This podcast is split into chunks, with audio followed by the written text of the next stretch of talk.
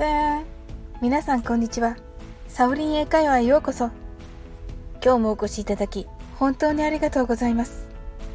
今回は98回目の放送です。いつもいいねやコメントをありがとうございます。大変励みになっております。2月はメインの英会話を一つ覚えていただき5分間の間にメインを応用した日本語に合わせて英語を瞬発的に言うことに挑戦していただこうと思います。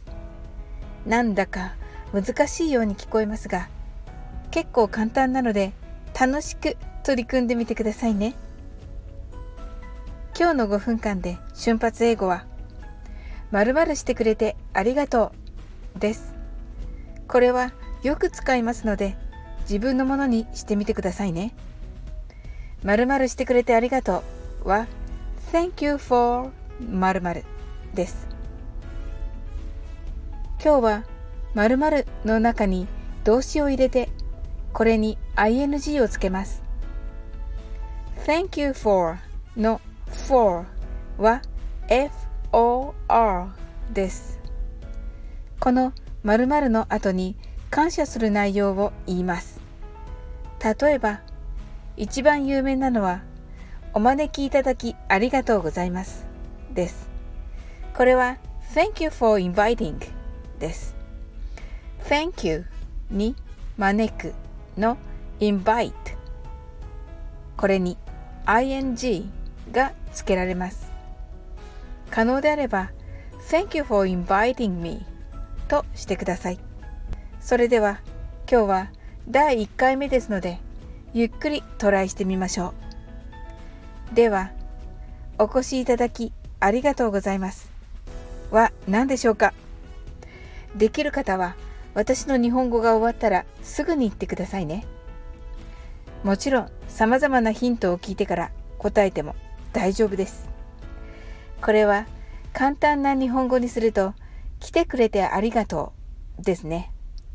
来るという英単語は come です。これに ing をつけて coming となります。Thank you for coming が正解です。皆さん、いかがだったでしょうか？一緒に練習してみましょう。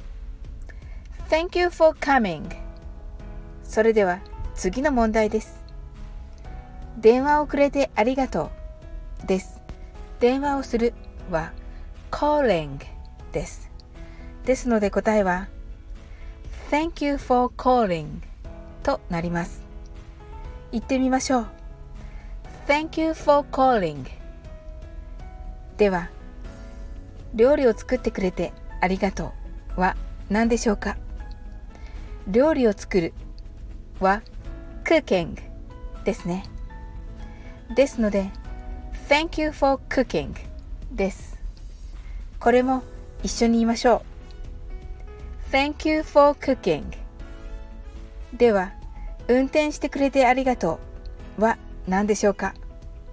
運転するは driving ですね。Thank you for driving となります。一緒に言いましょう。